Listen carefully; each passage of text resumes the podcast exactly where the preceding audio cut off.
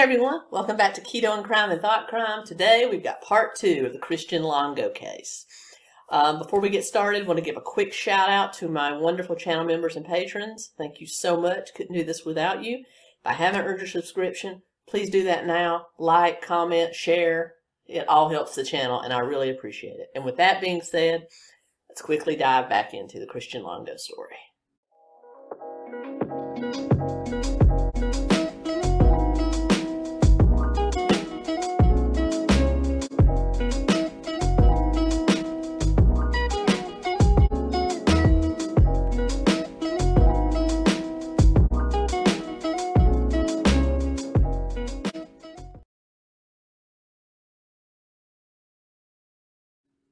So when we last left off, Longo had Christian Longo had gone from a young man that was at least working, living with roommates out on his own, trying to make it in the world and wanting to get married to stealing money from his job to make a payment on his fiance's engagement ring to somebody that was a serial spender, having affairs, that resulted in him doing such things as taking out loans on uh, fun equipment like a jet ski, flipping them for cash, never making a payment, to literally leasing vehicles, never making a payment, and eventually just walking into a Dodge dealership with a fake uh, driver's license and stealing a minivan.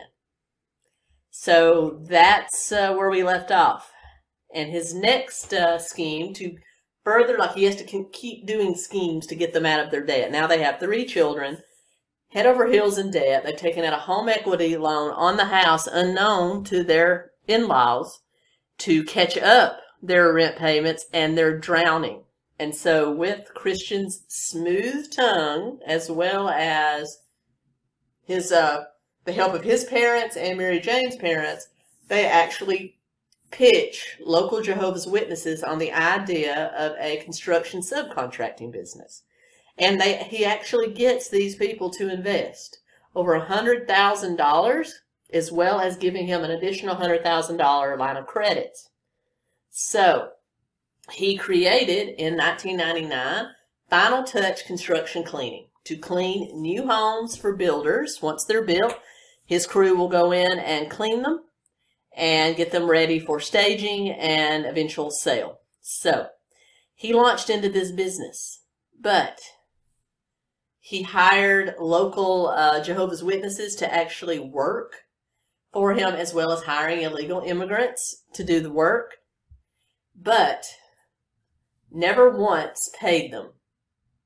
Paychecks for his company started bouncing right off the bat. Now remember, he had gotten an investment of $100,000 and an additional $100,000 line of credit. You could have easily had your payroll covered with that, bought vans, you know, any van, a couple of vans, cleaning equipment, and you'd have been set, as, as well as the license and everything you need to do, insurance. All of this was easily covered by that amount of money that he had. But he didn't. He just took that money, spent it elsewhere on frivolous things, I'm sure, and then to start trying to cover some of his business debts, now quickly accumulating, he went to a local uh, heavy equipment dealer under his business name because, you know, now they've got all this capital behind them and was able to buy a crane, which I have no idea why any reputable heavy equipment operator would sell somebody that owned a cleaning business, even if it was for new homes, a crane, even if you were cleaning actual construction sites, what would you need with a crane? As well as a large tractor. Again, I know it's Michigan, but what do you need with that if you own a cleaning business? Anyway, he paid cash for them supposedly, but the check bounced. But instead of doing what he should have and returning them to the dealer, he sold them for $5,000 and somehow avoided arrest, prosecution, or suit. And with the $5,000, he caught up his payroll. Then he realized he could do this thing of where he buys stuff, doesn't pay for it, and flips it. And so he started doing that with other things, as well as getting into something known as check kiting. Check kiting is very much a crime of the past, and I've covered it in a couple of other uh, white collar crimes, but basically, what it is is the whole purpose of you taking a check, a business check in this regard from, from Final Touch Construction Cleaning, to a bank, opening a new account with a check that you know will bounce. And you can get away with it because in the 90s and early 2000s, you had what is known as kind of a float time. You know, you knew how long it would take from a written check, which were still pr- prominent, to actually clear a bank. And you usually had three to five business days. So he, so it was also customary for banks, and they still do even do it now with, with deposits, to give you a certain amount of that money as a immediate available balance. So what he would do is write this, these checks, open a new account, take as much of the money out as he could, and then take off. And of course that check bounces. And then he would take that cash, spend it for what he needs, and then take another business check to another bank and do it all over again. In a few months, he had racked up about $40,000 in scammed money just this way, as well as continuously spending. Mary Jane wasn't saying anything. I mean, she may have said plenty at home, but she wasn't saying this to anybody in public. She was quickly and obviously becoming depressed. Um, he also started Longo to kind of cover some of his debts. He started taking out credit cards and family members' names, including her, in, including his in-laws taking cash advances or making payments on these credit cards until he got caught. He started giving fake names and addresses, applying for other credit cards. Like I said, this is before all the tech security we have now, so you could get away with that.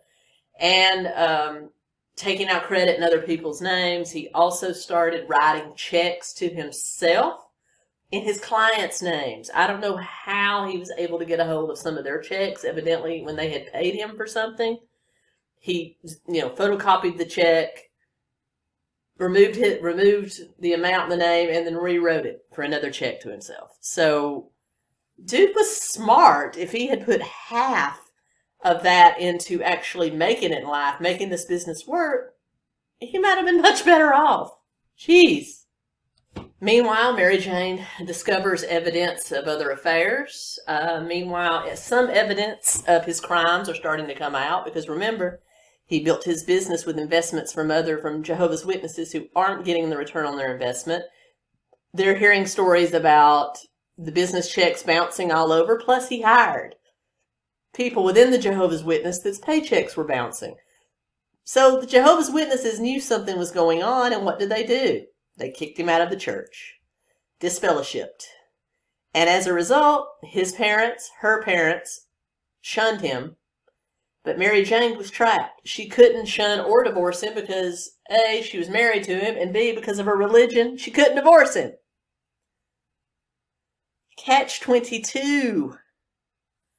Um, so what was Christian's uh, solution to all this? He blamed Mary Jane, one, for spending too much time with the kids, neglecting his manly needs. Go jump off a bridge after a vacation in northern Michigan. He took them on vacation. Um, he came into a bank that he had already kited a check at with another check to do the same thing. And the teller recognized him and called the cops, but he was able to get away. He's either has lost some brain cells or he was never that, or just luck, never that smart, just lucky, or he's getting careless. But Pretty soon he did get caught for all the check kiting. But because he was the sole uh, income earner for his family, the judge went light on him and he received probation and had to pay restitution to all the banks and companies that he had defrauded.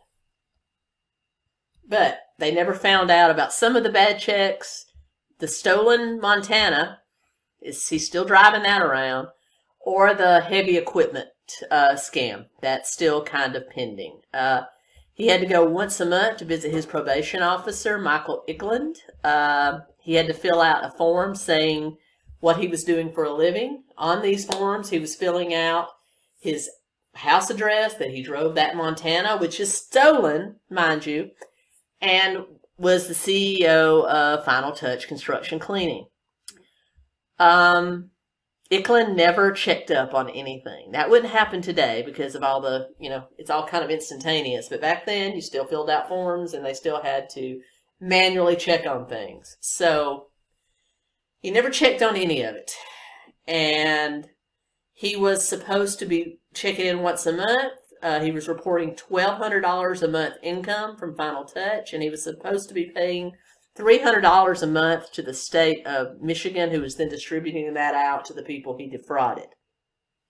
Um, Sailing Tractor, because they haven't been able to find him, have not been able to, for these, their stolen crane and tractor, they couldn't find him to serve a suit, so they decided finally just to get rough and press criminal charges.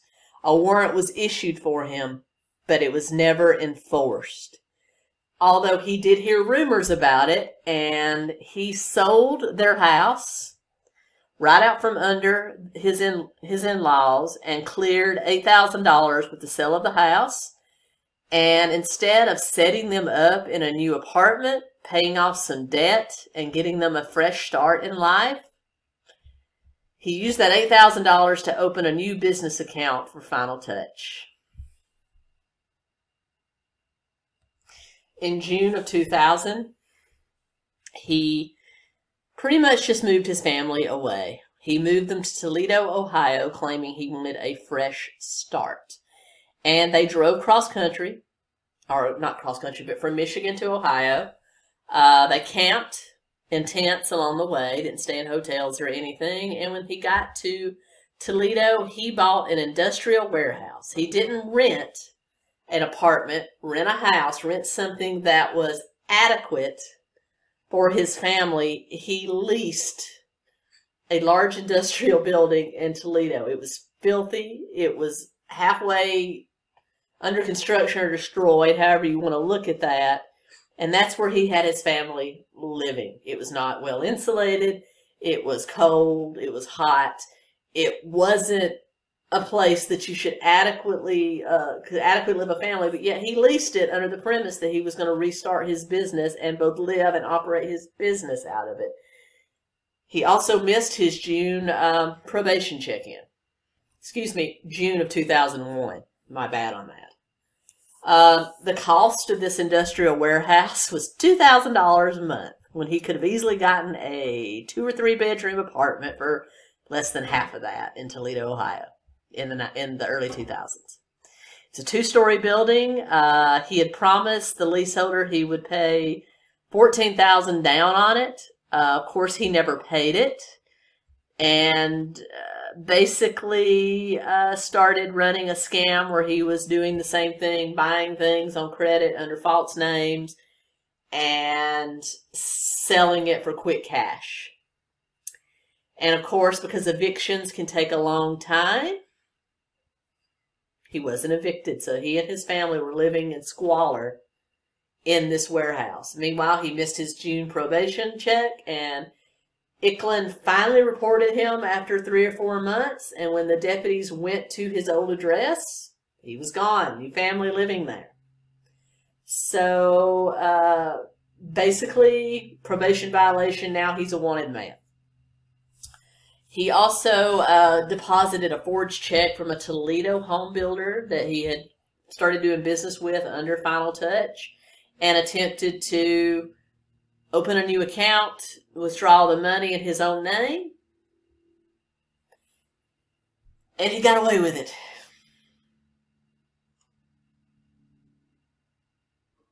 Um, Mary Jane's parents and brothers and sisters were very worried. Um, they actually reported their own identity theft, so he was prime suspect in that. Uh, they said that they only had heard from Mary Jane once in several months from a cell phone that was now cut off, so they had no idea where they were.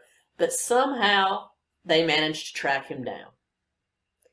And mainly because these home builders that he was still forging checks on in Toledo, in a Toledo area reported him. He was also, as I said, buying large equipment like tractors, forklifts, even boats, and selling them way under market in this uh, warehouse. However, one uh, buyer that came to look at a forklift that he was selling for literally a tenth of what it would be worth, brand new, thought it sounded a little bit sketchy and reported him. The police showed up to look. He had already sold the forklift, so it was gone. Uh, Chris Christian lied to them and said, "Oh, I'm starting my business, so I'm selling out all some old stuff I had. Um, I own this stuff." He promises to show them all a title registration. Uh, they saw the squalor the family was living in, but yet they didn't take them in. Toledo police did not take them in, even after all of that. They let him go with a promise that he would bring these titles and proof that he owned the stuff that he was selling to the police department. Who does that? Ugh. As much as I love our first responders, police, fire, EMT, what was going on with the Michigan and Ohio police early 2000s? Somebody like me or maybe a, a person of color would get arrested for shoplifting. He's selling stolen equipment out of a house with a family living in it, and they don't even bother to take him in. Mind blown. I, ah! I really want to think that would never happen today. I really want to believe that. But this was just shoddy police work. Police do. I know they do the best they can, but they probably, evidently, they didn't care. Why didn't they at least call CPS? I, mm. Okay. Of course, he never showed up with bills, with titles, bills of sale, and he and the family bolted. Of course they did. Got away scot free anyway, to all my people out there that are police officers, I love you. But you have to admit, this was just shoddy work. There's been several cases we've studied where it's just been shoddy work. I, I hope that things have improved since then. Anyway. So, of course, the authorities went back to the warehouse looking for Longo when they got wind of the stuff from Michigan and the fact he never brought in those titles. Don't get me started on that again and they found it abandoned. They also found uh, Mary Jane's cell phone just lying on the floor. Uh, they also found a lot of toys of the kids, large items that had just been left. They had loaded it into the Montana and taken off. So Mary Jane's sisters were extremely alarmed about this because it looks like pieces of the family was starting to fall off. And they had no idea how to reach them because now cell phones off, it's gone, they vanish, vanished. August 27th, 2001, Mary Jane made a call from a payphone to one of her sisters and said they were alive and they were doing okay, but she couldn't tell them where they were and but would be in touch soon. This was a random phone booth somewhere between Ohio and Oregon. So, hmm. They were seen in Sioux Falls, South Dakota, briefly, where they camped in a tent for four days. It was very definitely a, a young family with three children. And then they finally made it to the Oregon coast. So they made it to Waldport, Oregon, which is a coastal city. They were living in weekly rate hotel rooms, and he, Christian, got a job at a Starbucks that was inside a Fred Meyer's retail store. Um, his manager there actually said, because he was asking for more hours to support his family, but he actually said, why don't you apply for welfare? You know, the, the social um, system here in Oregon's very generous. It's still very generous. Why don't you apply for aid so that you can take the strain off? And he goes, well, it was against the Jehovah's Witness religion to apply for assistance, but yet it's not against the Jehovah's Witness religion to commit theft make your family live in squalor in a warehouse and um, kite checks all over the place. I I think his view was a little skewed, but anyway, he did very well. He was actually promoted up to a manager of the Starbucks within the Fred Meyer, so he was working full time, had some benefits, which leads me to believe he used his real name. How was he able to get a job, be promoted to management, and not set off any alarms as to what he's done? It, it really shows you how much the you know the legal infrastructure has changed. Because if that somebody tried to do that today, it would be flagged immediately it just kind of shows you how much things have changed from you know 2001 to 2021 it, it really does. It's just mind-boggling. And i you know i was a young adult during this time so i vaguely remember it but it's just like geez you don't realize how disenfragmented it was until you hear these things. But anyway uh, mary jane also because they had a friend that would watch their children or they would work opposite shifts so she could help out. She got a job as a cashier part time in a local Walmart. So they would work opposite shifts or they would have a, found some friends that would watch their kids at the hotel or in their home while they both worked. So they were able to put together a little bit of money. You would think they would go and find a reasonably priced apartment. But no. Ah.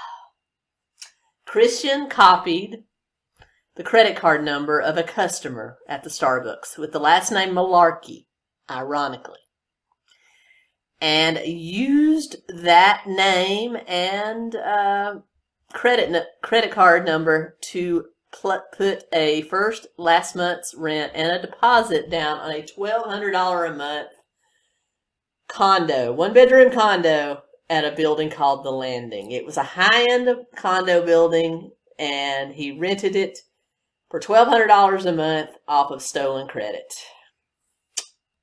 Yeah. Meanwhile, they're becoming active members of the local Kingdom Hall. Of course. They're Zach, Sadie, and Madison are now ages two to four. Uh, by all accounts, the Longos are a working class family, very, very enthralled in raising their three children. They met friends at the Kingdom Hall. They started going out and socializing. They, they, you know, they've been married eight years. They look very much like a young couple that might be on the rise. Uh, they enjoyed sailing because they, they were on the coast. Um, they did jigsaw puzzles with the family in their spare time. Um, however, appearances can be deceiving. Mary Jane was confiding in friends at the church that they might be divorcing um, because she had finally gotten her bait of his frivolous spending. Um, so that was kind of going on under the radar. Finally, we get to December of 2001, 2000, December 15th, where Mary Jane and Christian went out with a couple uh, to a movie and dinner. Um, December 16th, Christian ran into the apartment manager at the landing, building manager, and told him that he was taking Mary Jane and all three of the children to the airport in Portland to uh, fly back to Michigan. Uh, also, that day, he and Mary Jane and the children went to church, so, and he also told people at church that he was taking them to the airport. So he's starting to lay the groundwork for them being out of his life. And they would be killed sometime between midnight and 4 a.m. on December 17th, 2001. Um, about 4 a.m. on December 17th, which was a which was a Sunday morning. Remember, Jehovah's Witnesses go to church on Saturdays. So uh, he was uh, spotted, uh, at least a red van, the Montana, was spotted by a gentleman named Dick Poe as he was driving over a, a local bridge there in Waldport. He said that he thought the red van might be in some kind of mechanical distress, so he stopped to to ask what was wrong. Inside was a lone man, fitting Longo's description. Turns out that was his van, and he told Mr. Poe that he just had some minor engine trouble on his way home from work after working a night shift, and he was good. So um, Poe drove on, but he did watch the van in his rearview mirror and said that it pulled out and drove back toward the city. Uh, that's later that day. All the Longo children were marked absent from school or preschool. Um, Mary Jane did not show up for her shift at Walmart, which was very uncharacteristic of her, and had her coworkers and managers there wondering where she was, trying to call their apartment with no answer. Longo Christian was scheduled to work the 2 p.m. shift at Fred Meyer because, as I said, he had now been promoted again from uh, a supervisor in the Starbucks to now he is an assistant manager of the whole store, working primarily in the home furnishings department. So he was scheduled to basically close the store uh, that night to work from 2 to 11 p.m. He showed up for work. Everybody that talked to him said he seemed very normal. There was nothing going on. He did confide in a, a friend of his at the store that um, Mary Jane had left him for another man, a reporter. Again, this is setting, I think, the uh, cue for him impersonating a reporter, impersonating Mike Finkel. So he um, did confess that, but he seemed perfectly normal. Um, the next day was Tuesday, and he drove straight through. After he got off at 11 p.m., he drove straight through to Portland and arrived there very early in the morning. He left the Montana, took the personal personalized vanity plate off. Remember, you know, it's still registered in Michigan as a vanity plate, so he it's registered to him, not the van. So he took it off. He went to a, a local uh, Dodge dealership there in a suburb of Portland known as Wilsonville to Town and Country Dodge, where he left his van in the parking lot, removed the plates, and went into the uh, to the showroom. There he looked around and waved off a couple salesmen, telling him that he was just looking. So the salesman he was talking to, it was right before they, you know, right before the crowd would normally come in. So the salesman just went in to another office to deal with whatever he was dealing with. And uh, Longo started looking around the showroom. He spotted a Durango that still had the keys in it. And he basically got into the car, cranked it up, drove over the sensor that would open the garage doors of the showroom. They opened, and the car, he drove away in the Durango. He drove it all the way back to uh, Waldport. Uh, put his, you know, he had put his plates on it, and no one was the wiser. So he stole another vehicle, and probably that the garage door closed immediately behind him. If the salesman wasn't paying attention, they probably didn't even realize it was stolen for a while. You know, unless they until they did inventory. So he's home. Uh, they did report it stolen two days later, so it did take them a while to realize it was missing. Uh, he got back home uh, evening of the 18th he went to the Fred Meyers Christmas party where he uh, took an unopened bottle of Mary Jane's perfume, tacky, right? He's just tacky. Uh, to a to the uh, party as his gift contribution. Uh, the next day, on the 19th, the same day that Town and Country reported the Durango stolen, he had lunch with work associate Denise Thompson, where he again told her that his wife had left him for another man and they were in Michigan.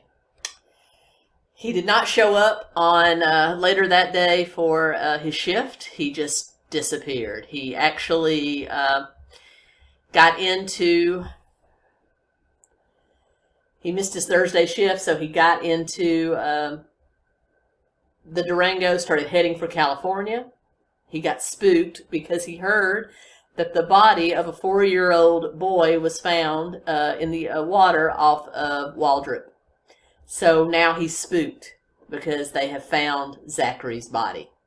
So he drives towards California, realizing that it's now payday at Fred Meyer's and he will need that money. So he turns around, heads back into Fred Meyer's, even though he had missed a shift the night before.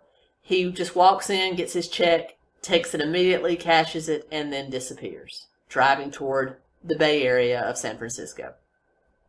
Uh, He uh, made it the 600 miles. Uh, he did stop in Sacramento to sleep and reached San Francisco on Saturday, the same day they located the body of his three year old daughter, Sadie.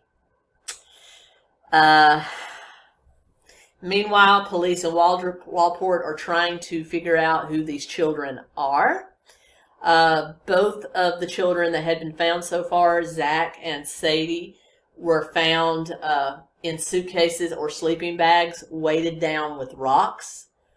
Their cause of death, according to the coroner, was smothering and some blunt force trauma.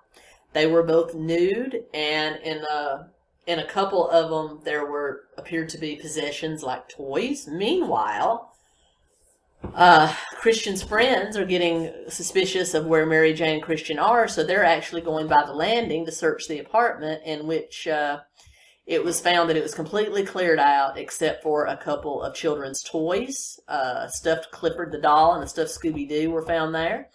Uh, Christian had even taken the microwave that was part of the condo's furnishings, the, the established furnishings, and taken that with him. So, um, they also found Mary Jane's car. The the a, a Dodge Grand Caravan parked outside the in the condo building's parking lot. Mary Jane's purse, keys, and cigar- cigarettes were left in the car. Uh, Denise Thompson also uh, spoke to police by this time, saying that as far as she knew, the children and Mary Jane were safe in Michigan, but it wasn't wasn't the case. Finally, the children were identified, uh, identified as the Longo children. Um, according to uh, police investigators, they would never have found any of the children. It could have been 10 or 15 years before they found them if they hadn't, if the rock weighting down Zach or the cement block weighting down Zach had not come loose and floated up, allowing the body to float up. It was found by some civilians who called the police, and then they, when they were searching the water for more, they found Sadie's body. So, if it hadn't have been for that, it might have been 10 or 15 years before they ever located the bodies, and he might have gotten away scot free. Five days after they found uh, Sadie, the bodies of 34 year old Mary Jane Longo and two year old daughter Madison were found, both in suitcases, weighted down.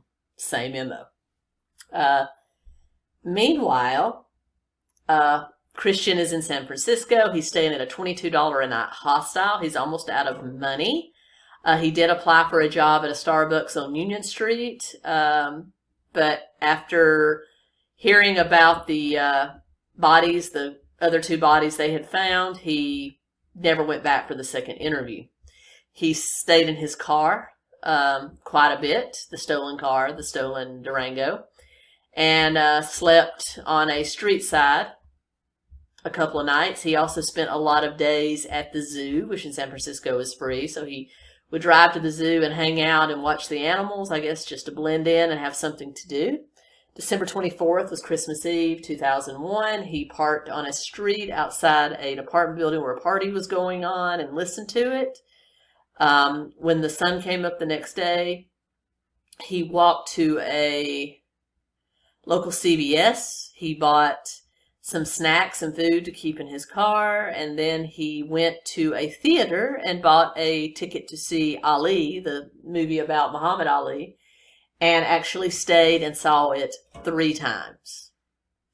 So uh, he, after the movie, he walked, walked back to CVS and kind of just meandered around looking, and then he stopped at a Chinese restaurant, got a takeout noodle dish, which he ate in his car he the next day he drove to a local city park. It was the day after Christmas by now, and he sat there at the park contemplating suicide. He said he actually walked out to the the pier and thought twice about jumping off, but just couldn't go down to it. Meanwhile, on December 27th, the uh, Union Street Starbucks contacted the Fred Meyer Starbucks back in Oregon for a reference and found out everything. So the dude was using his real name. He figured he would get away with it again. Not so much, because he was suspect number one in the murder of his family. so, While sitting in his car, he heard about all this on the radio. Uh, he narrowly missed the FBI who were waiting for him to come back for his Union Street interview, which he did not show up at. Um, so on Wednesday, about December 28th, he went to a Kinko's, used their free internet to book a flight to Cancun, a one way flight to Cancun, Mexico, using his own name, but a credit card that number that he had stolen from Fred Meyer's. He had a receipt with the credit card number on it, and he used that to book his flight. He pawned the microwave and a television stolen from the condo for about $90. He got on his flights and headed to Mexico uh, for a, you know, with a one-way ticket. Two days later, around December 30th, the stolen Durango was found parked in long-term uh, airport parking with some of his possessions, including a laptop. The possessions uh, were taken into custody, and he was then added to the FBI's 10 most wanted list and was profiled on America's Most Wanted, where host John Walsh called him the worst kind of criminal. Because he had used his own name, they knew that he had taken a one way flight to Mexico, Cancun, so they knew what country he was in. You know, he always wanted the finer things in life. You didn't see him disappearing into Tijuana. No, he went to Cancun a nice area of Mexico to blend in. So as a result, a $50,000 reward was put out by the FBI for him. They put out Spanish language wanted posters for him all over Mexico. He stayed in Cancun for several, several weeks, uh, living in campgrounds, cheap hotels, doing odd jobs. He also spent his time hooking up with women. He actually befriended a uh, a lady uh, that he met at a Cancun campground telling her he was Michael Finkel from the New York Times and uh, kind of blended in to the Mexican resort culture. Somebody who had seen some of the wanted posters reported that he had, had seen a man matching Longo's description at that campground in the town of Tulum, Quantaru, Quinta, Quintana excuse me, uh, it's about 80 miles south of Cancun, and sure enough, Mexican police arrested him and transferred him to back to the United States via George Bush Intercontinental Airport, where he was taken into custody by the FBI. Um, and this is where Michael Finkel comes in because it was then that he received word that somebody had been impersonating him in Mexico, and this is when he flew to Portland to interview Finkel, to interview uh, Longo, and this is how we get the book. In March 2003, he stood trial in Portland, and he pled guilty to the killing of Madison and Mary Jane, but not to Zach and Sadie. And to hear him tell it, he and Mary Jane had a fight about money and the possible divorce on the evening of the 16th. He then left to go to an evening shift at Fred Meyer. When he returned, he said he found Mary Jane in a semi catatonic state in the living room and he asked where the children were. She basically looked at him with a blank stare and said, You did this, you killed us. And he then uh, went into their their room where he found little Madison, two year old Madison, he said, wrapped in sheets, barely alive, pretty much dead, and then ran into the chil- uh, children's room. Sadie and Zach, the two older children, finding them missing, he goes in and asks Mary Jane, What's wrong with Madison and where are Zach and Sadie? And she said, They're in the water. And he said he lost it and he killed Mary Jane for killing their two oldest children. He said he went into the bedroom to figure out what to do with Madison's body and realized she was actually still breathing, but fearing what kind of brain damage had already been done, he smothered her. So he basically uh, stabbed Mary Jane to death and smothered his children. He, as, as he said, he wrote a lot while he was in uh, jail. He spoke to uh, Finkel. He had a lot of people, a lot of people fooled. He did. He was a diagnosed narcissist by people on Uh, the defensive team actually diagnosed him as a as a narcissist. He was sentenced to death in 2003, but because of a lot of controversy about the death penalty, he's still sitting on death row. But he was sentenced to death in 2004 for the murder of all three members of his family. And in 2011, he did admit that he killed all three members of his family to be rid of them. Remember what we said about family annihilators when we looked at Jeffrey MacDonald, Chris Coleman, Chris Watts, that often they're broken into three categories. Though that those that see their family as a proof of their failures, those that see their families as an obstacle to what they really want, and those that see their family as a way to to their undoing. Well, I think in this case, Longo probably was probably the first two. He saw his family as an obstacle to him really wanting to be free, to sleep around, to work and travel and do the kind of things he wanted for the finer things in life. And then in the end, when Mary Jane was probably wanting a divorce, he saw them as his undoing and as a source of failure. So maybe he ticked off all three. But in any case, tragic story associated with the Jehovah's Witness uh, religion. So tomorrow I will be here with a deep dive on the Jehovah's Witnesses.